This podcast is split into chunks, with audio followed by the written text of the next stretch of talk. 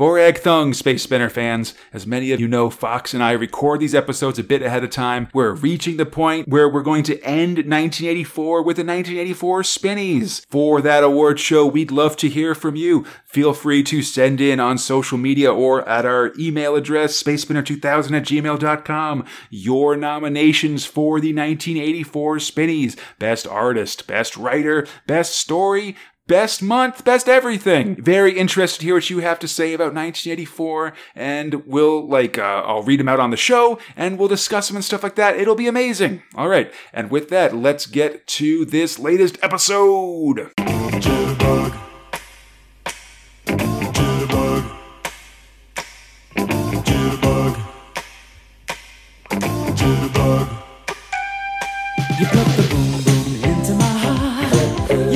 Set my Earthlets. My name is Conrad alongside my friend Fox, and this is the 115th episode of Space Spinner 2000, a podcast where two Americans try to make sense of the UK's own Galaxy's Greatest Comic 2000 AD, one month of progs at a time.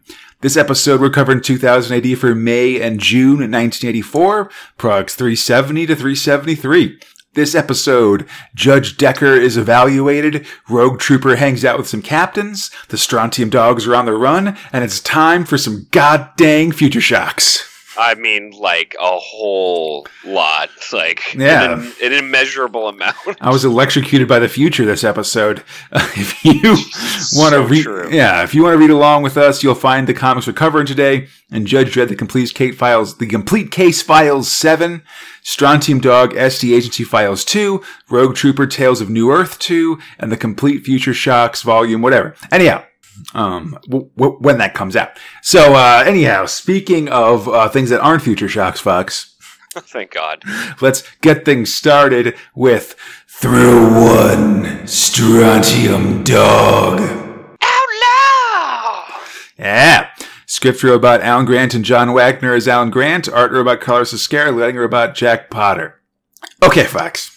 Oh man, Skrakow, Shram, Strakow, Star shells. Uh, so Johnny Alpha, Wolf, and Midden Face McNulty are on the run, sneaking through the Antarctic jungle when some star shells go off, illuminating them. Um, they come under fire from a bunch of mutant gunmen, and Midden Face gets shot in the head lumps. My lumps. No, yeah, he got a whole lump shot off. It was Yeah. gross. It's pretty gross. He responds by firing a smoke shell, which allows them to escape through the mutant ambush, even as they come, even as the ambushers come after our guys with killdozers. and just shooting their own guys because there's a lot of smoke. Yeah, there's a lot of chaos and stuff. Wolf gets shot in the arm, and our guys take the dozers and escape. Um, uh, sorry, they take one of the dozers and turn it against the other Stronts. And then they escape in classic 2080 fashion when they head to a storm drain and head into the sewers. Hey, sewer level is is the is the most important level. Gotta have Yeah. one in every uh, story. Back, much. yeah, pretty much. Back at the doghouse, the stick, the Stix brothers have come for the Gronk, who immediately No. has a heart attack and dies, winning one of the brothers a hundred creds from the other because he bet that the Gronk would just die right away. So rough being a Gronk. Seriously. Meanwhile, the new director, Norman King, aka the uh, genocidal Nelson Bunker Kreelman, reflects on the events of the Portrait of a Mutant storyline. So he does a face off because he's wearing a rubber mask. Yeah, face off. Did the hand move um, My man. so basically, you know, at the end of Portrait of a Mutant, he was left in a time trap, and we see that the Stix brothers, there on unrelated business, just sort of found him and um, freed him. He used And and it seems sort of like nonchalant. They're just like, uh, let's just hear what he has to say because it could mean money for us. And then Yeah. I guess they got you know they got a lot of greed and they know an opportunity when they see one you know um, once he was freed kreelman used his remaining influence um, and he schemed with the Stixes to put this whole plan we're seeing into action the Stixes arrive at kreelman's office and toss the dead Grant, gronk into the garbage there and then kreelman sends them to ach 11 the uh, the scottish world where this whole thing started to take out Alpha when he arrives there. In classic villain fashion, he wants Johnny alive. Yeah, he wants to break his hands or break break his hands. God, break his neck with his bare hands. That's right. And uh, you know, I gotta say about this uh, particular one, really good good way of handling like uh, in case you didn't know from people who might not have read. Kind yeah, no, the uh, the Flashback. flashback was a pretty good flashback of just giving you the high points of Portrait of a Mutant and stuff, which Mm. Is really important for this one, just because it you know it gives you so much of this story of uh, Johnny's father and stuff that's really important for this thing. Mm. But you know, like we've said before, I mean, there's just people that haven't read that far back. I mean, Portrait of a Mutant was like a, in like you know uh, over a hundred progs ago. You know, Oh my God, yeah, not possible. it's just tough. Um, and, but speaking of being alive, Fox, uh, the Gronk has managed to restart his heartses just in time to basically hear the previous conversation. um, and then have another heart attack. yeah, well, the shock that Johnny's father is still alive and stuff uh, gives him another heart attack. Indeed. I love the way that they describe it too, because like in the sort of the start of this, they're like, so Gronks have heart attacks. They got really weak hearts, but the more adventurous ones of them uh, generally have this ability to restart their heart. Yeah. like, the Gronk is is is a strontium dog, and I guess that makes him adventurous. Yeah, I mean, you know, like Gronk's less. Yeah, he's more like a com- like like a computer that kind of goes into cooldown. That eventually, like once it's ready, sort of reboots on its own and stuff like that. You know. exactly. Um, anyhow, in the sewers, Middenface blocks the entrance with his uh, missile launcher or, or bazooka or whatever. And It's cool. the yeah, the team makes their way through the underground in relative safety. But what's that smell? I, I love how they just they do the whole finger pointing yuck and then uh, Johnny smells the water to make sure that it's not the sewage water that's making Yeah, the smell. It's grossly. like this whole thing. He like gets a handful of the sewage water, holds it up to his face. Not something I would do, I must say. Not Um, ever.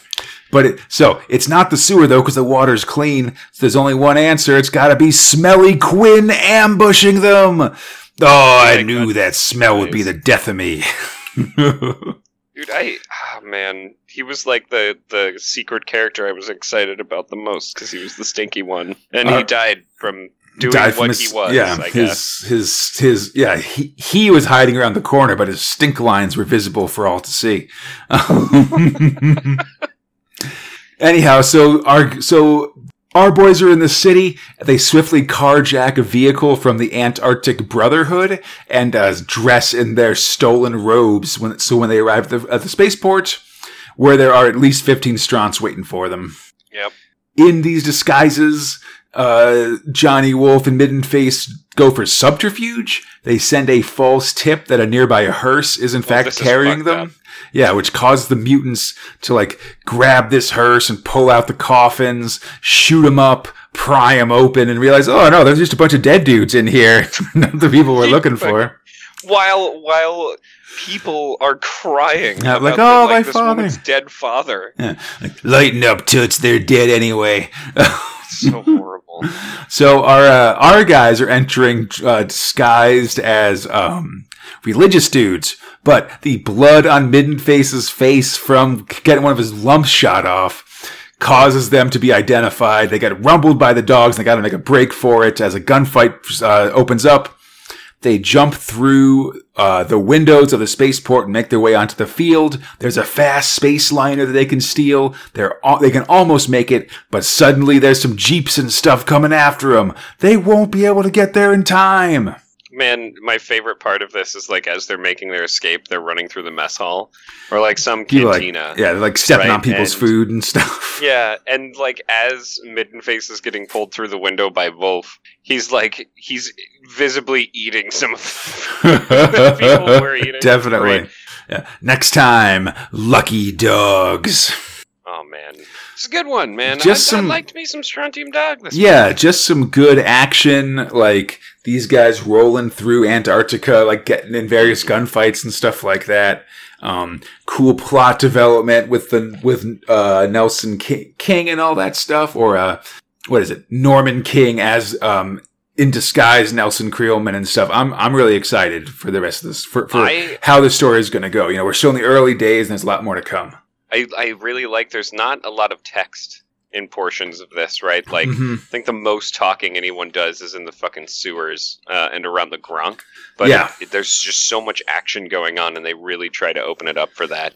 And man, oh man, just like it's just so well done. Like Ezquerra, eat your heart out, you know? Yeah, they're definitely get uh, letting Ezquerra just sort of do his thing and and be real crazy about it, and that's always to be appreciated. I really love it, man. He's Yeah. uh, he's a trooper, dude. To- oh, look at this guy! Look at this guy. Speaking of troopers and not uh, future shocks, it's Thrill Two Rogue Trooper. and not future. sh- Uh, script robot Gerry Finley-Day, art robot Cam Kennedy, lettering robot Bill Nuttall. So you'll remember last week, Fox, uh, Rogue got a message from Millicom saying to come to like a meeting of like uh, soldier guys. And he did. Yeah, and now he's there. Um, they've drawn guns on him for a second at least, but now it looks like that was just for security. They put their guns down, and the, this bunch of officers, all captains, are here to talk turkey, basically. Yeah, Um, man. They're like they have ambition. Yeah, and they're tired of how the war is being run, and uh, they want to go out there on their own to assassinate a bunch of top Nort leaders.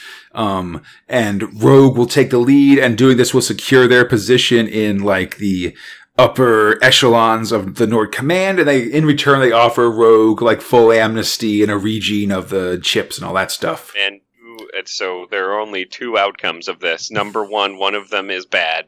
Number two, they plan to turn on him, or like some of them. I don't know. The point is, like, oh god, I'm just so ready for one of those two things to happen at this Yeah. point. Rogue huddles with the chips and then eventually agrees. He turns off the light and Batman's away. like, so true. um, Meet me at the fungus forest biome in Minecraft. exactly. Um, 11 hours later, Captains Willard, Maine, and Coogan arrive at a fungus zone, which is full of cool mushroom trees and stuff. I thought it was pretty neat. I Um, liked the mushrooms growing on the mushrooms. Definitely. They, uh, I, I feel like this is a much more welcoming fungus landscape than the one that was growing on Mayor Grub all those many issues oh ago. god, that's so horrific. that was horrific. This is more just kind of fun and mushroomy. yeah. Um, they settle in with some lush, with some Lux rations while they wait for Rogue. But Rogue wow, arrives, somebody's somebody's a captain. yeah, living it up with their officer food. Rogue arrives and quickly blows away all their luxuries. Um, Yeah, just with a grenade. definitely. well, first, first he shoots like a food bar out of out of one of their hands, and then dangerous man. Yeah, and, and then he blows the rest of it up.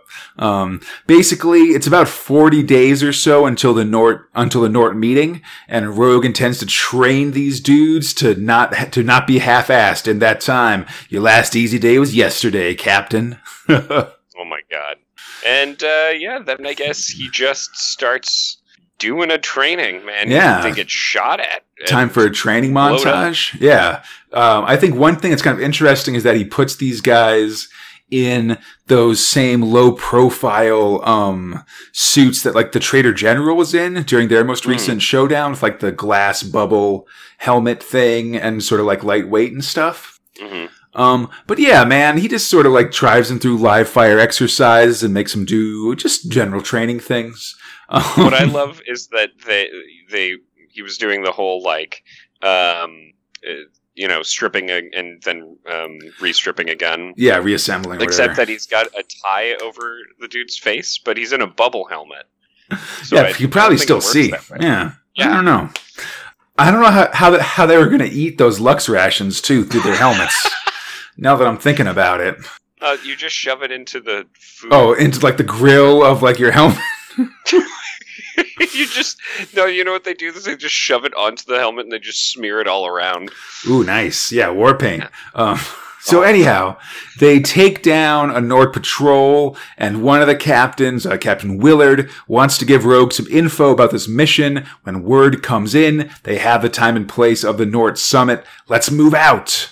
Get Ah. ready for this to happen in every episode now. But what is it that Rogue doesn't know? I mean, I Um, think like a lot. Yeah, that's fair. So the meeting will be in the Neverglades, the largest and most dangerous wilderness zone on the planet.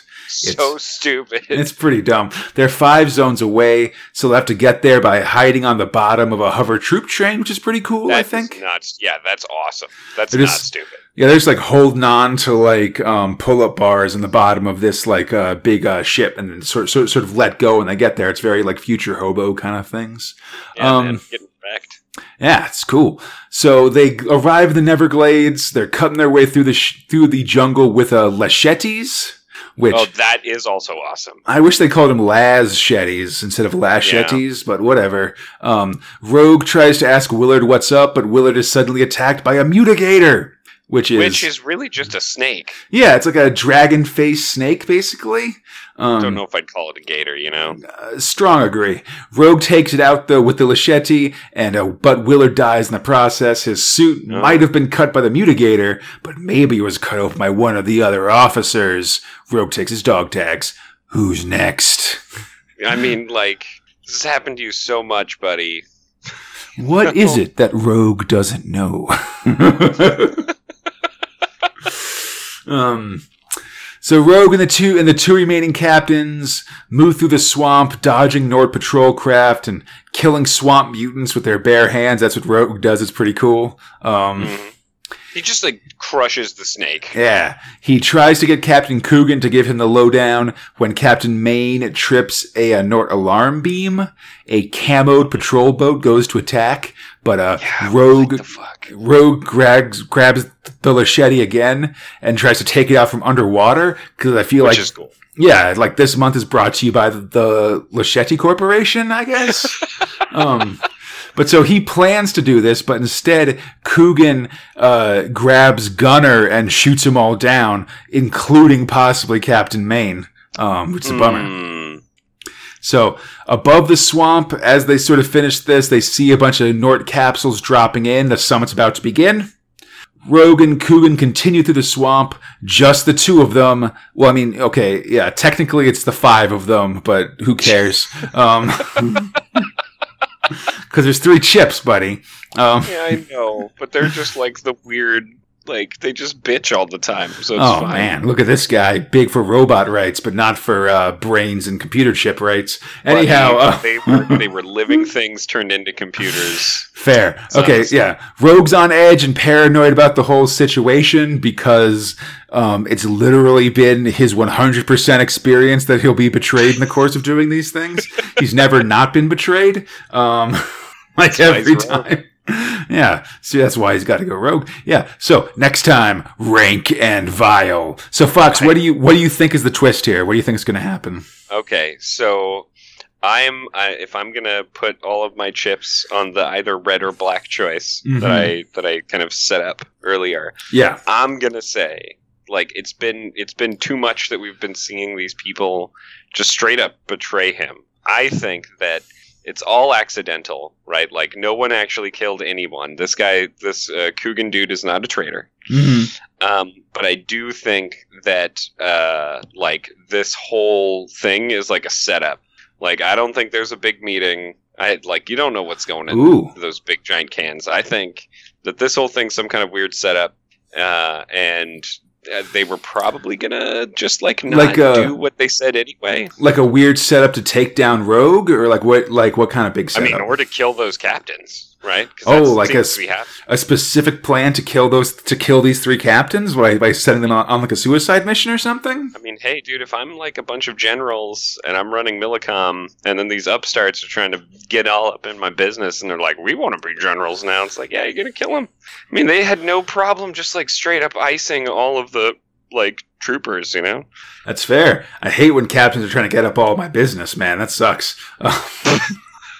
How about you, Conrad? Or do you already know? Oh yeah, I, I I know. Um, I can say that that you are wrong, but it's fine. Oh wow! Please. So it's because it's just gonna be treachery, right? Oh yeah, yeah. It's definitely treachery. I mean, yeah, Um, of course. I'm not going to tell you God. what. You can find out next. You can find out next week. God fucking damn it! You knew. I mean, it's so obvious that it's treachery, right? Especially as Rogue's asking these guys what's up, you know? I know. I just I wish it wasn't. You know. Me too. But what's good? What are you gonna do? We're getting towards the end of uh, Rogue Trooper, I should say. Also, we're probably And- like and that's the ultimate betrayal, right? like five or like maybe like four or five episodes left, I- um, or maybe a little more, but not too much more. I don't think he'll be. That's it'll be done by, by the end of the year. Oh, you know, it's fine. Like it's not that. It's it's just the end of like the big of a season. You know, of like uh the first part of Rogue Trooper. There's t- tons more Rogue to come over the years. So whatever. Hmm. Okay. Yeah, you know it's good. And but speaking of uh of uh new faces in the in the in the prog Fox. Oh my god. It's Thrill 3 Judge Dredd. Oh man, I'm just gonna gush a little bit. I love, I love Decker. I'm in love. Yeah. Uh, script robot John Wagner and Alan Grant is TB Grover. Art robot Kim Raymond. Leg robot Tony Jacob and Tom Frame. So, you know, we've had, this is Kim Raymond's second time drawing Dredd, and he's doing this whole story about um, rookie Judge Decker. Mm. We start by uh, flashing back to the Super Bowl, which we'll recall uh, Mayor Dave the orangutan sort of uh, famously called that the rats would beat the radiators, although that was very unlikely initially. So now we're seeing how that happened, basically. um, I mean, clearly the monk or the the ape is clairvoyant. Indeed, we uh we start with the lowdown on futuristic American football, which is theoretically basically the same, but now all the players have um exactly twenty five percent bionic upgrades. Which I guess means sometimes it's your legs and face, sometimes it's your arms and face, sometimes it's just your arm. It's like weird. Some Yeah. people have like helmets that are made out of people metal. Yeah, I, I do like how um, Raymond draws a really diverse number of uh, cyber football guys here. Mm. I also like his sketchy kind of art style. It's like Yeah. very rough I'm a- hewn. I, I I I agree on that. Although I'm I'm I'm kind of of two minds about it. Um, but Mhm. yeah, he definitely like his style is very rough. Is seems very like like rough, which I think is cool. But I think you know it has its. It can definitely also sort of not be that great. like it oh, can there's some really bad. like when it's good, it's good. When it's not good, Yes. it's it's it's not good. I think it's got a very high Completely agree. variance. Um, Completely. So Dredd arrives in the practice field to let the Radiators know that there have been bomb threats and that he and his rookie, Cadet Judge Decker, are investigating. Oh, well, Yeah. how nice of them. Yeah, we'll, we'll remember. we'll find out. yeah, we'll remember ca- cadets, cadet judges from like the Judge Giant story and stuff like that. You know, they got a, a white helmet, they're on probation, and Dredd usually and like the judge usually lets the cadet sort of lead the way. Um, and follow them and sort of evaluate as they do things. That's very much how Dredd's doing it with uh, Decker here. And she out the gate is like scoring some points, man. Yeah, definitely. Decker like takes the lead. They have tech judges start searching the whole arena. They don't find any bombs in the locker room, but they do find a whole bunch of contraband. And suddenly, three of the top players for the Radiators are in the cubes for for between six months and two years. And then the coach is just like, "Hey, man, can't we like postpone this till after the game?" And Dredd is like, not okay with. I don't give a crap about your game, buddy. I care about this justice. so um, great. News of an inside man comes through, and so Decker starts questioning the team members. Even the like handy dandy handheld lie detector. Yeah, with the birdie, even as they're like heading out to play in the Super Bowl itself.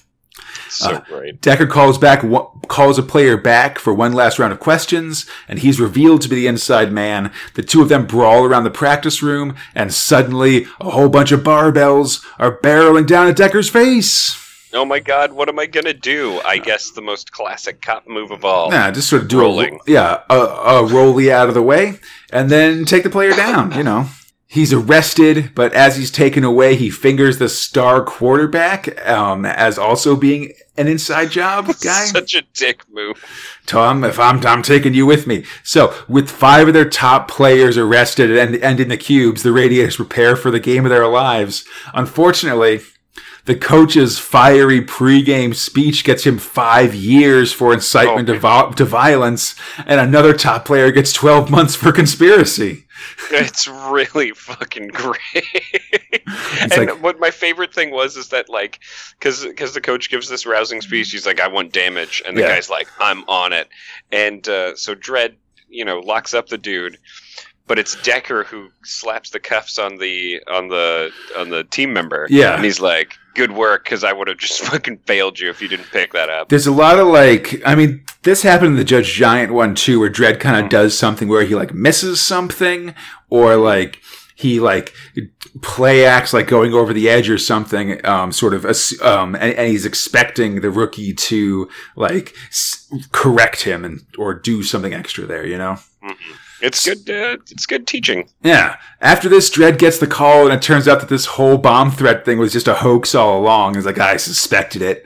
And so the greatly reduced radiators go out to fight the rats, where they are slaughtered, losing 94 to 0, and thus making the reputation of future Mayor Dave the Orangutan. All right.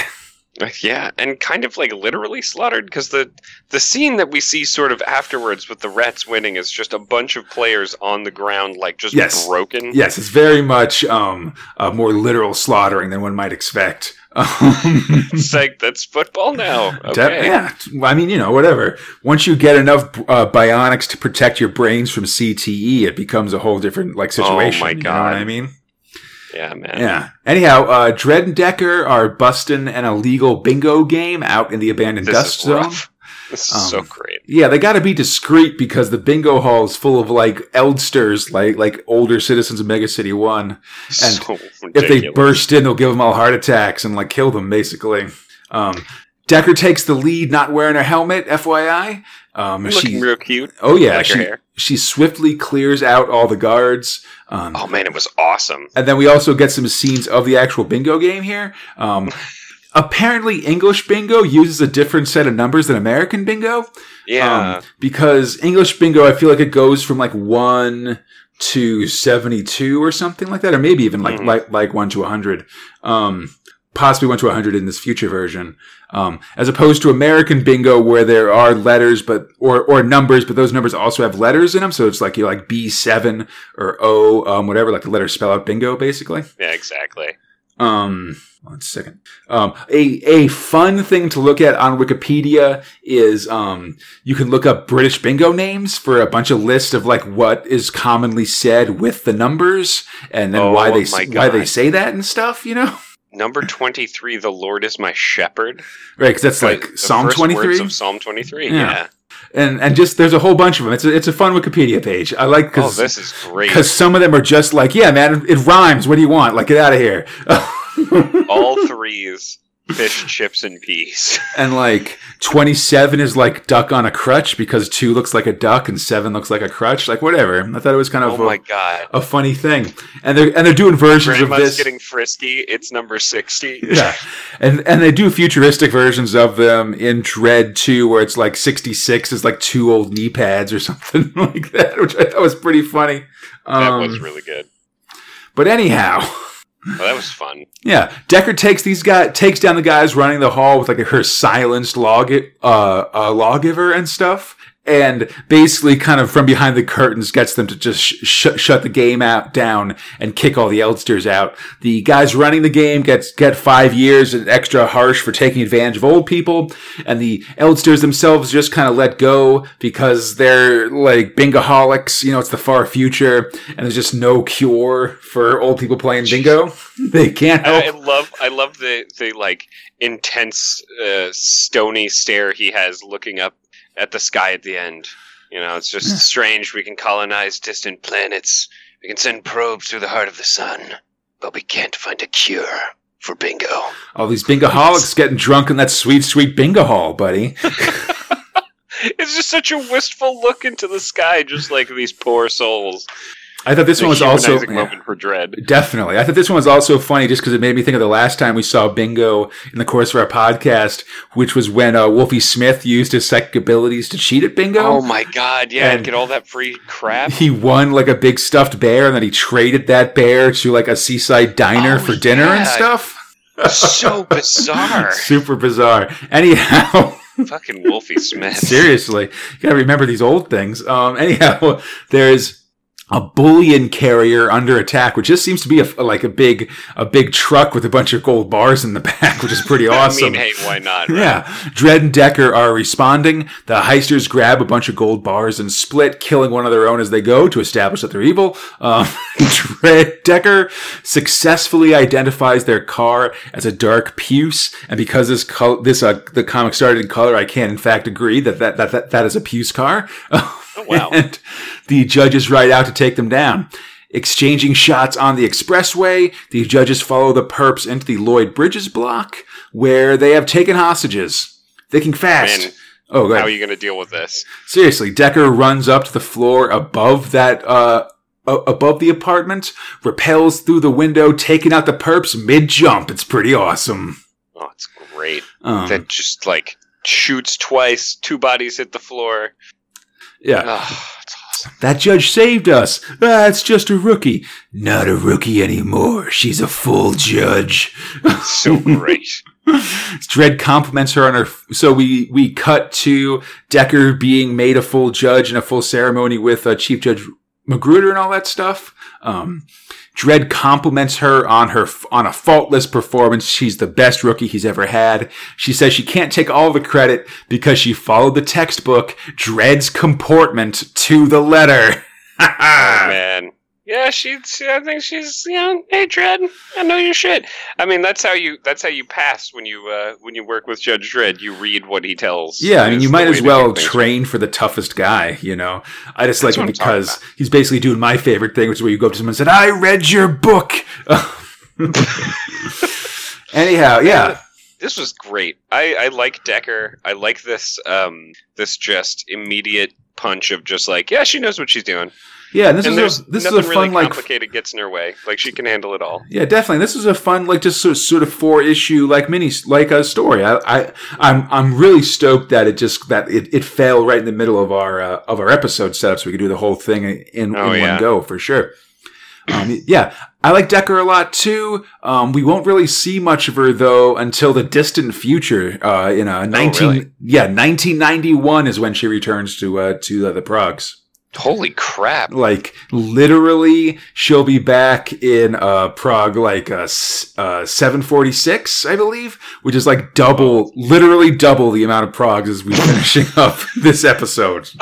Like it's it's crazy. Yeah. Anyhow, next time on Judge Dredd, the Wreckers. All right, all right.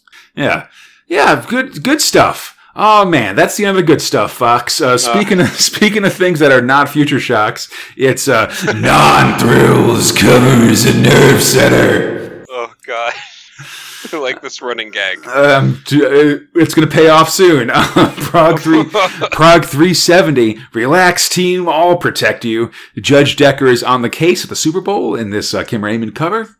In the Nerve Center, Tharg with an awesome mohawk. Um, or Judge Tharg with a cool mohawk introduces this new Judge Dredd story. There's a picture of Strontium Frog. so I was gonna say. Definitely. And uh, letters cast a, a Dredd movie with the standard Clint Eastwood as Dredd, and they have uh, Yul Brynner as as Mean Machine, which I don't agree with, and I think they mostly just cast him because I feel like he's the most famous bald person. Um, Yeah, that's a in, like, shame, 1984, because like Yul Brynner would be dead from lung cancer within the year. He's not. He's in Oh. no position in 1984. He's in no position to be to be Mean Machine. You know. Um. Yeah, there's question a question about female characters got us another tease of Halo Jones.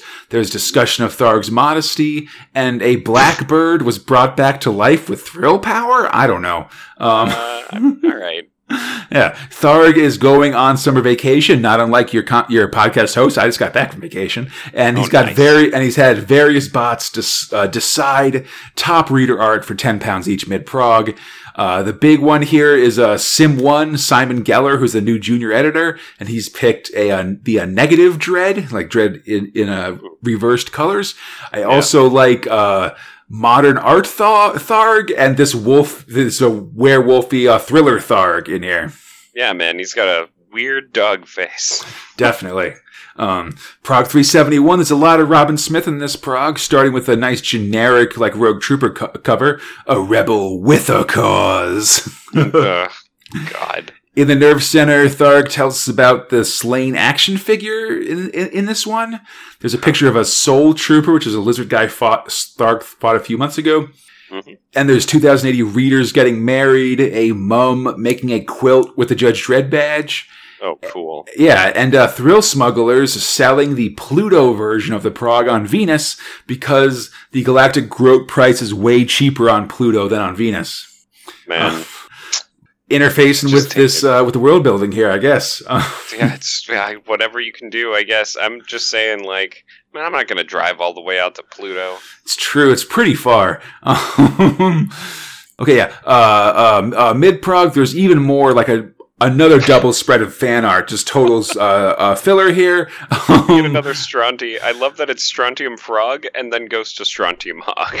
strontium, you know, the, there's a lot of room for puns with the strontiums for sure. There's uh, the genetic businessman, which I kind of like. Um, Yes. A Clint Eastwood Dredd and Judge Snork. Um, Real good. Extra big nose. If you Yeah. had that, I feel like I feel like they just have you remove it. You can't. You got to have a regulation nose. yeah, man, you can't have non-regulation body parts and be a judge, you know, unless you're on the Wally squad, which we'll talk about later. Um, What? That, that's like the undercover judges. Um, Ah, We'll see. Yeah. There's a slain cutout paper doll towards the end of this book. Um, It's all right. it seems easier to do than the Rogue Trooper one, which had a lot of like sort of like cut out the um the straps for the for a bagman and stuff, which seemed complicated. Although Yeah. um w- I'm not a huge fan of Robin Smith's like version of Slain in the Mm. drawing here, you know? It's just real different from the versions we've seen from all the other um artists that have done Slain so far, you know? It definitely looks more Saturday morning cartoon. I feel like. Yeah, it's got just kind of a generic, like barbarian look as opposed to what we've specifically seen from Slain so far. You know what I mean? Yeah, exactly. Yeah. Uh, Prog 372, your number's up! Kim Raymond, Ron Decker taking out some bingo dudes. And, So um, weird. it's definitely weird. In the Nerve Center, Double Decker Tharg, that's uh, Abel Tharg Snaz, of course. Tharg announces it's time to start hearing responses from that survey we had last episode, I believe. Um, Okay. there's a pretty cool picture of Johnny Alpha, and the letters are about what Tharg fears. Nothing. The number of oranges in the DR and Quinch story apparently, um, based on the weight that they said the oranges were and how many of them there, there were, each orange would have to weigh, uh, like 40 pounds or something. Oh my god. Which, get off my back, kid. Uh, there's jokes about, uh, Rastafari, uh, Rastafarian robots. Um, Yeah, I'm into that. yeah. or whatever else. And there's a joke question about what the credit box means. Mid Prog accounting droid plus one gives us more fan art, including the face of fear, which is Judge Fear with the thrill sucker in the middle. Hard boiled Dredd, a female Tharg, and a cool swamp creature robot. Man, Swamp Creature is awesome. He's got two swords. That's true. Profiles are for uh, guys named like uh, Nicholas Houston, uh, Christopher Morrison, John Robertson. There's a guy who is 59 years old and likes Nemesis and Strontium Dog. Oh my god. There's also a Mighty Micro page complete with a bunch of game reviews. I'd say the one from here I'm most interested in is the game Trash Man for the Spectrum, which I looked up on YouTube and just seems to be about you uh, picking up trash, which is kind of funny. Um, Man, I cannot abide by that. it's just it's one of those life sim games or uh, like a like a Euro Truck Simulator or whatever. I love Um, Euro Truck It's a Simulator. good one. The But I don't I don't put it on the level of like collecting garbage. You're gonna collect that garbage, buddy. The prog ends with a Brett Ewins pinup of Dredd beating up some punks, which is always a good time. Amen. Uh, sometimes you you just gotta not get on his nerves. That's so right. like the dude's little like weird tentacle dreads.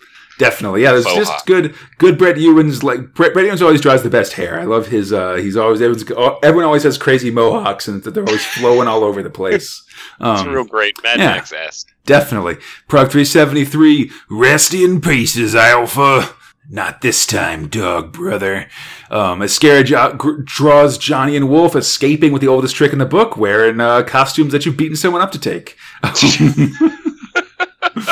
in the nerve center, Kojak Tharg, who loves you, baby, uh, Oh, it's great. talks about uh, taking droids on vacation to Essex. There's a picture of a real strontium Oh. dog, like an actual dog with a Johnny Alpha helmet. A lot of puns, strontium dogs this episode. Uh, letters suggest that Tharg should run for government. A kid's buddy is a really good artist, and there's a theory about Dredd's face. It's not right. Um, there's, Wow. it's like, oh, he got internet childhood accent. Like, nah, man, got a bunch of face scars on the job, buddy. Um, there's a pretty cool Mighty Micro page this week with the Z, uh, ZX Spectrum program that translates English into uh, O- Ogham, the uh, the runic language from Slain. Very cool. Yeah, there's more reader profiles this prog, including um, a father-daughter pair and a lad who's been reading since. Pro- and a, oh, sorry, and a lady who's been reading since Prog One. Um, Hell yeah. I think it's really interesting to see all these guys uh, growing up. Like, you know, now all these Prog oneers are like between 13 and 18 years old and stuff. Mm. And it's also cool as people talk about their favorite genres. Um, we're seeing a lot of like f- of uh, sword and sorcery catching up with Future War, which has always previously been a favorite uh, story type. Fuck yeah, man. Yeah, I the- love sword and sorcery. Definitely. The uh, the prog ends with Tharg and the bots at the beach, as described in the Nerve Center. Um, I think this is a really funny picture. I love how great. I love how King's Reach Tower is plowed into the sand like the Statue of Liberty in, in in in Planet of the Apes. You know. Yeah. Um, and how you can see Bert, who like uh, you know can't play in the 2000 AD reindeer games, is still sort of tagged along, and he's just sort of like peeking over this like retaining wall, looking at all the other bots having fun and drinking oil and stuff. Oh, it's pretty real funny. cute. Yeah. Yeah, it's a good one.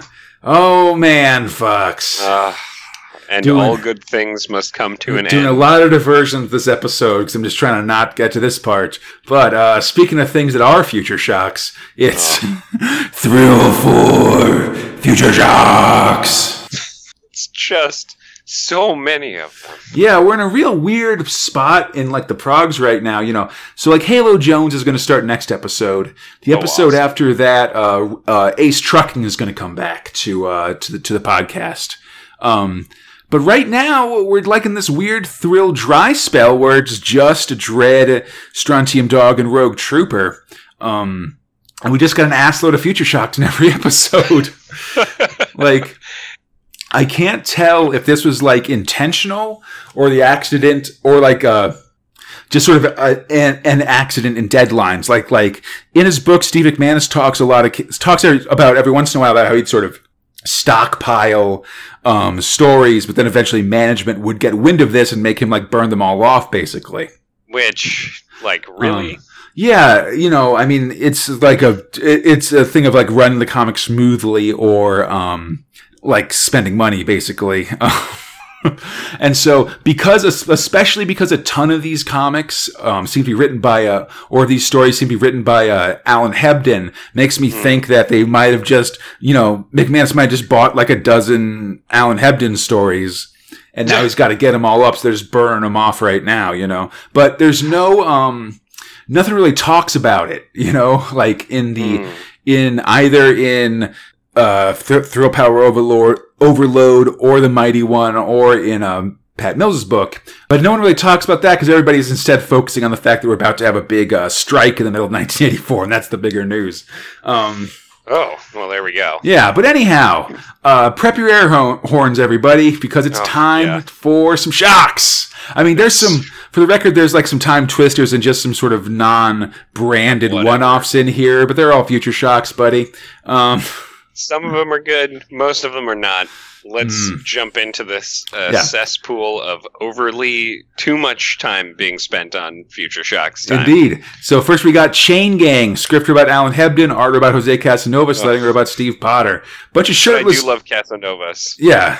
There's a bunch of shirtless dudes, uh, cool hand luking on the side of the road. That's just when you do shit in a chain gang. Um, they're having a real bad time until UFO shows up, blasts all the guards, and beams them away. But oh no! They're alien chain, chain gang guards looking for experienced slaves. Ah, the one thing that's repeated around the universe is that capitalism exploits everyone. Bah, bah, bah. Capitalism will be the downfall of society. exactly. oh my god. I do like Casanovas' art here, especially of um how he draws the aliens with like the mirrored visor. That's very Oh, cool yeah. hand Luke and stuff like that. It's very cool. It's fucking Um, awesome. I yeah, next up-.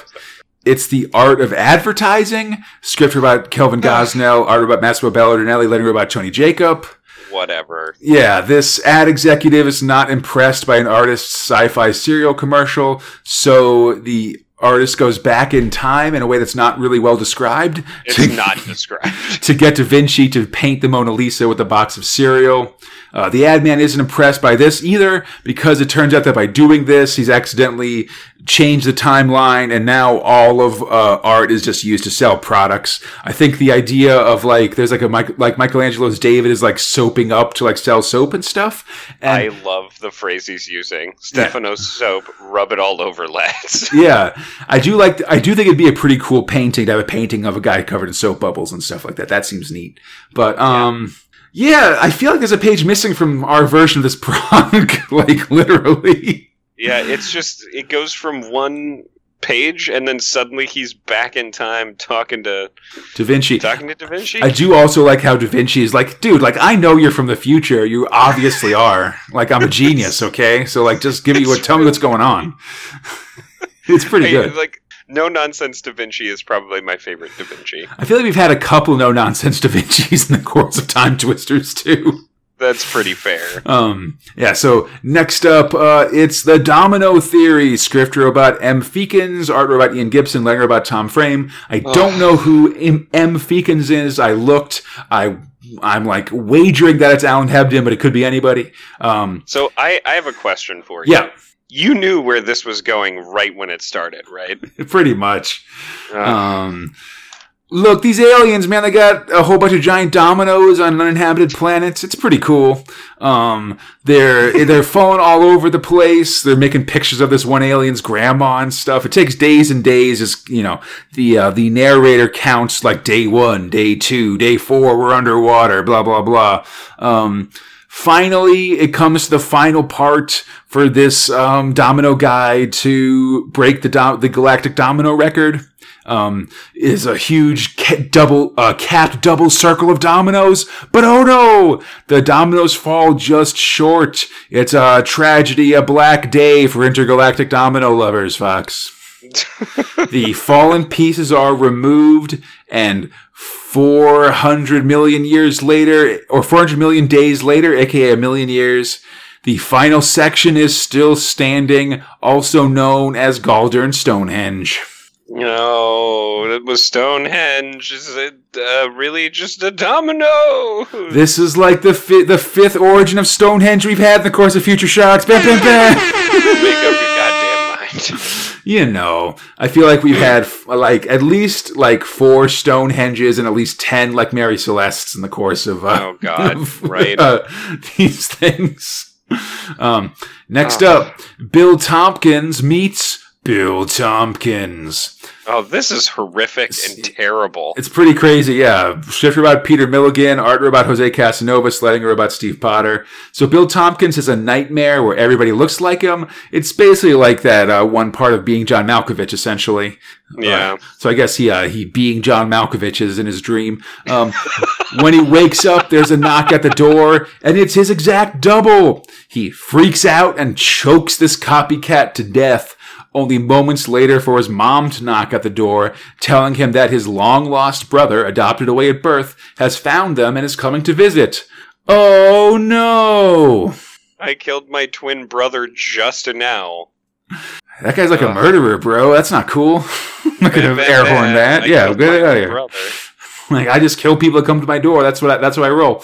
Oh, It's just like it's such a horrible future shock. It's like it's not a twist. I mean, it is, Nah. but also like, oh Yeah. fuck, man. so, sort of a bummer, yeah. Um, this although after throwing himself out a window to kill himself in his own dream. I do enjoy how Casanovas draws this guy going crazy. Like he looks real crazy, and that's real good. Oh yeah. Um, well, I mean, Casanova's doing beautiful work as usual. Absolutely. Go back to drawing the pinstripe free. Yeah. Next up, uh, What's Up, Doc? Script robot Alan Hebden, art robot Jose Casanovas, letting robot Peter Knight. Uh, the Juggernaut, a giant, mostly self-driving oil tanker, is headed to New York City when an errant seagull flies in and messes with the autopilot. Instead, it crashes into New York City, causing a massive tidal wave and plowing through bridges and stuff. New York City won't know what hit it. Um, So it destroys Yeah. the city, blah, blah, blah. Um, the real star here for sure is Casanovas' art, who really does a good Yes. job drawing all the destruction and stuff like that. Lots of detail, crazy line work as you as we expect from him. Which is the only good part about this i feel like i mean I, like i don't i don't know the purpose of the story right like this this one made me a little bit upset because it's just like yeah yeah it's a computer and then it just destroys the thing and then it says the big apple crumbled right Right, that's not even like like, like a good pun, you know? no It wasn't even like, like he didn't even like re- reiterate like the Big Apple didn't know what hit it, you know? Like Yeah, with things exactly. earlier, you know? Exactly or if he had been like bringing over uh, a whole bunch of like pies and cakes and things like that and then it's like the big apple crumbled get it Yeah. like an apple crumble That's right. We'll accept any letter of death and destruction so long as there's a pun behind it. Bam, bam, bam. um, Oh, next up.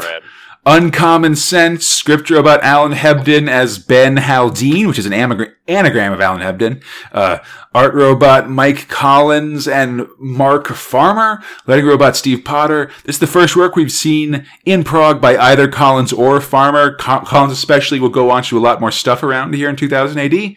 Um, a bug alien is sent to Earth to help humanity because our senses are apparently super crappy. So these This aliens, yeah, they're gonna help juice those senses up so we can get some wisdom. Um, it all goes wrong immediately, though. Of course, improving a man's sense of taste makes him eat burgers to death. Yeah, it's. I mean, there's worse ways to go, but you know, the, he just basically murdered that man. uh, yeah, no, he literally did. um, improving a guy's vision causes the someone with now like X-ray and radioscopic vision to get Oh, confused and walk in front of a truck and get run down.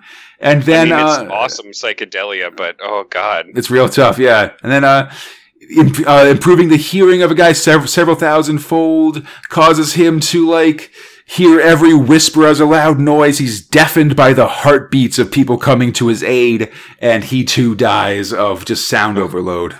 Um, the aliens are confused. Surely by improving like your senses, like taste, vision, and hearing several thousand times without any warning can only be helpful, right? I mean, Jesus Christ. you know, it's real confusing, man. It just, uh, it doesn't make sense. yep.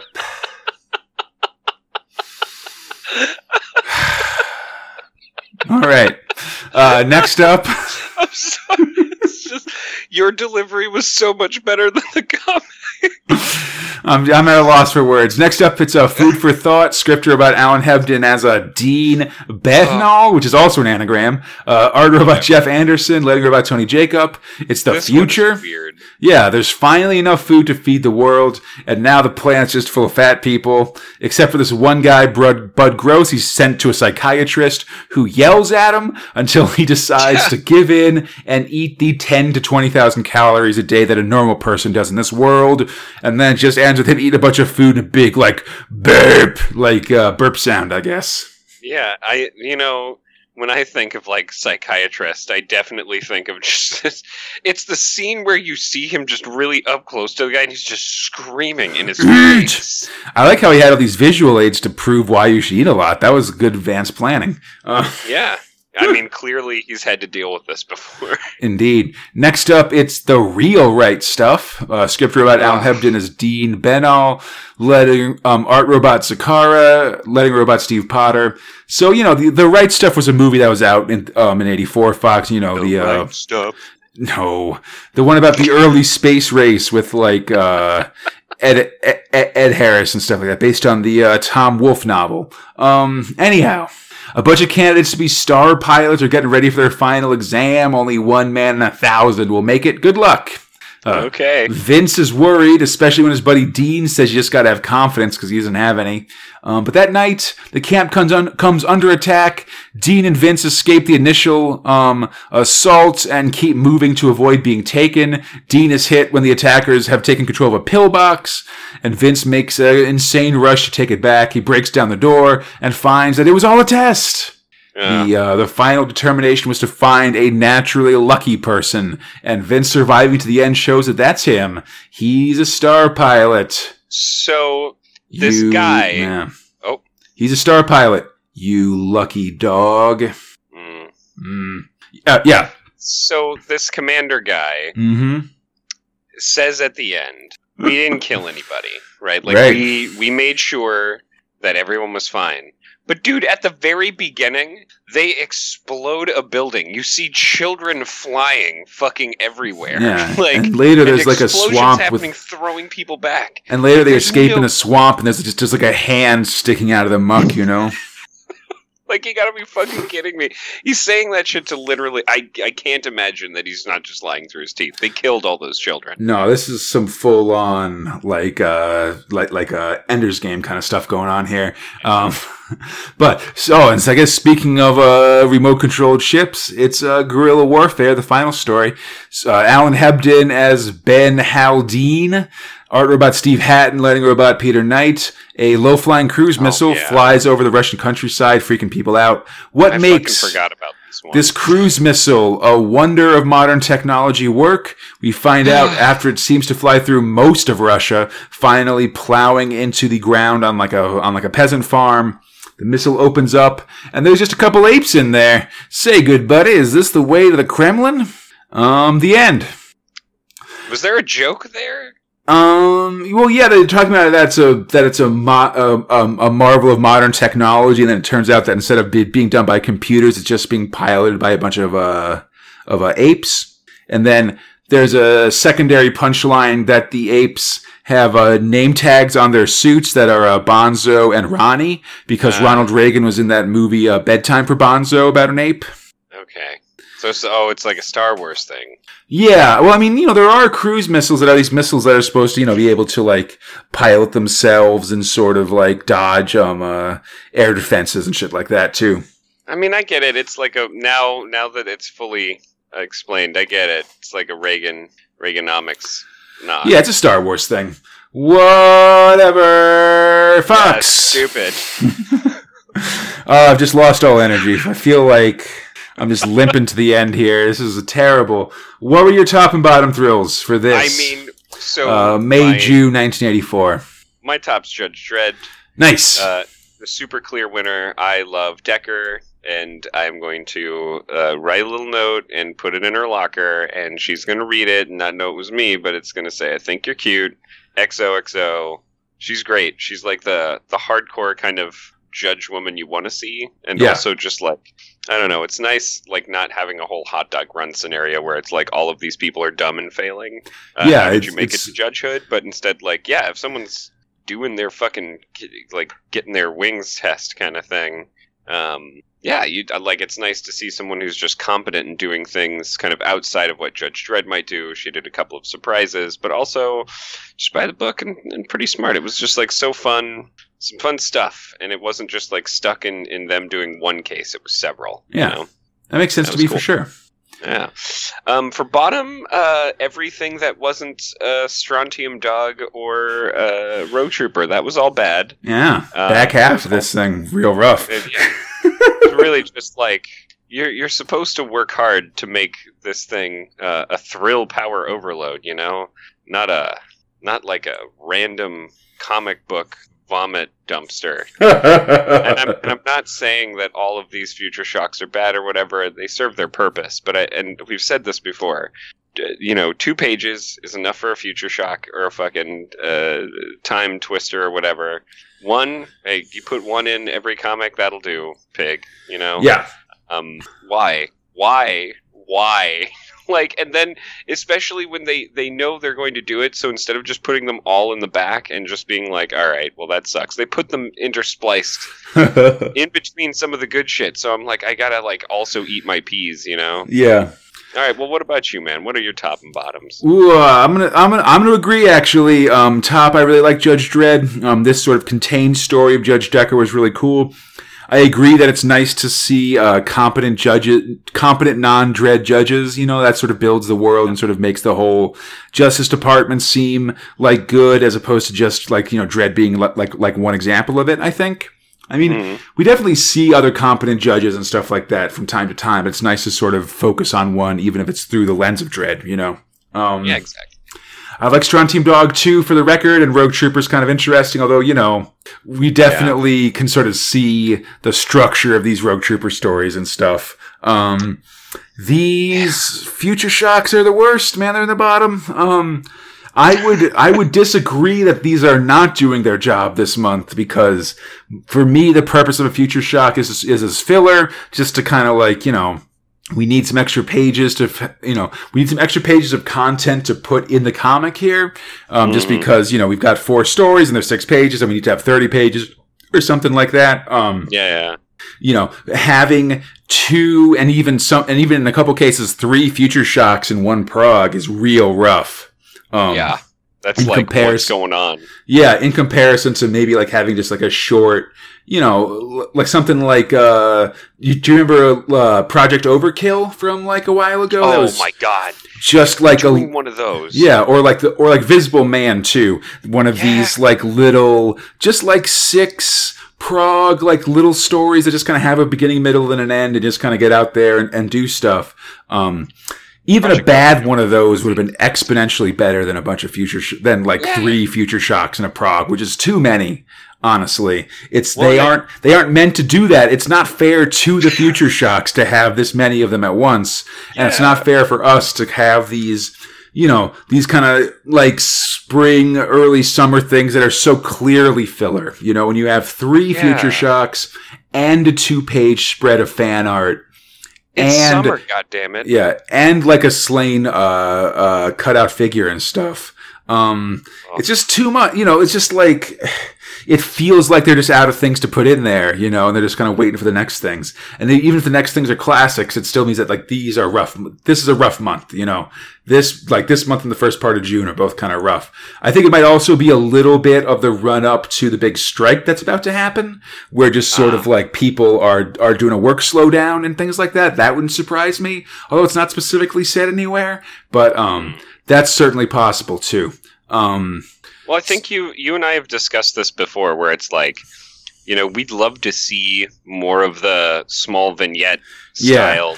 I mean, it's just anyway. They don't yeah. all have to be Harry on the High Rock length. They Yeah. could be like that six episode kind of thing that you're you were mentioning. Yeah, it's just- great and take some risks. it's just real glaring after like six months maybe of almost of, of very few future shocks of Mhm. really high quality content in these progs to suddenly have a prog that's half filler is real like is especially galling is what i'm trying to say Yeah, no, and and like. And, and you're trying to bring new readers in, and kids aren't are fucking around all the time for summer. So Yeah. it's like Well, I mean, it's is not- like yeah. the worst time to do that. it's not quite summer yet. It's sort of like early June and stuff, but it's sort of getting there, you know, whatever. But yeah, oh man, this was so th- yeah, this was a rough month, and but uh, it's business is about to pick up, so I'm excited about that for sure. That's great. Uh, yeah, I hope everybody enjoyed the show.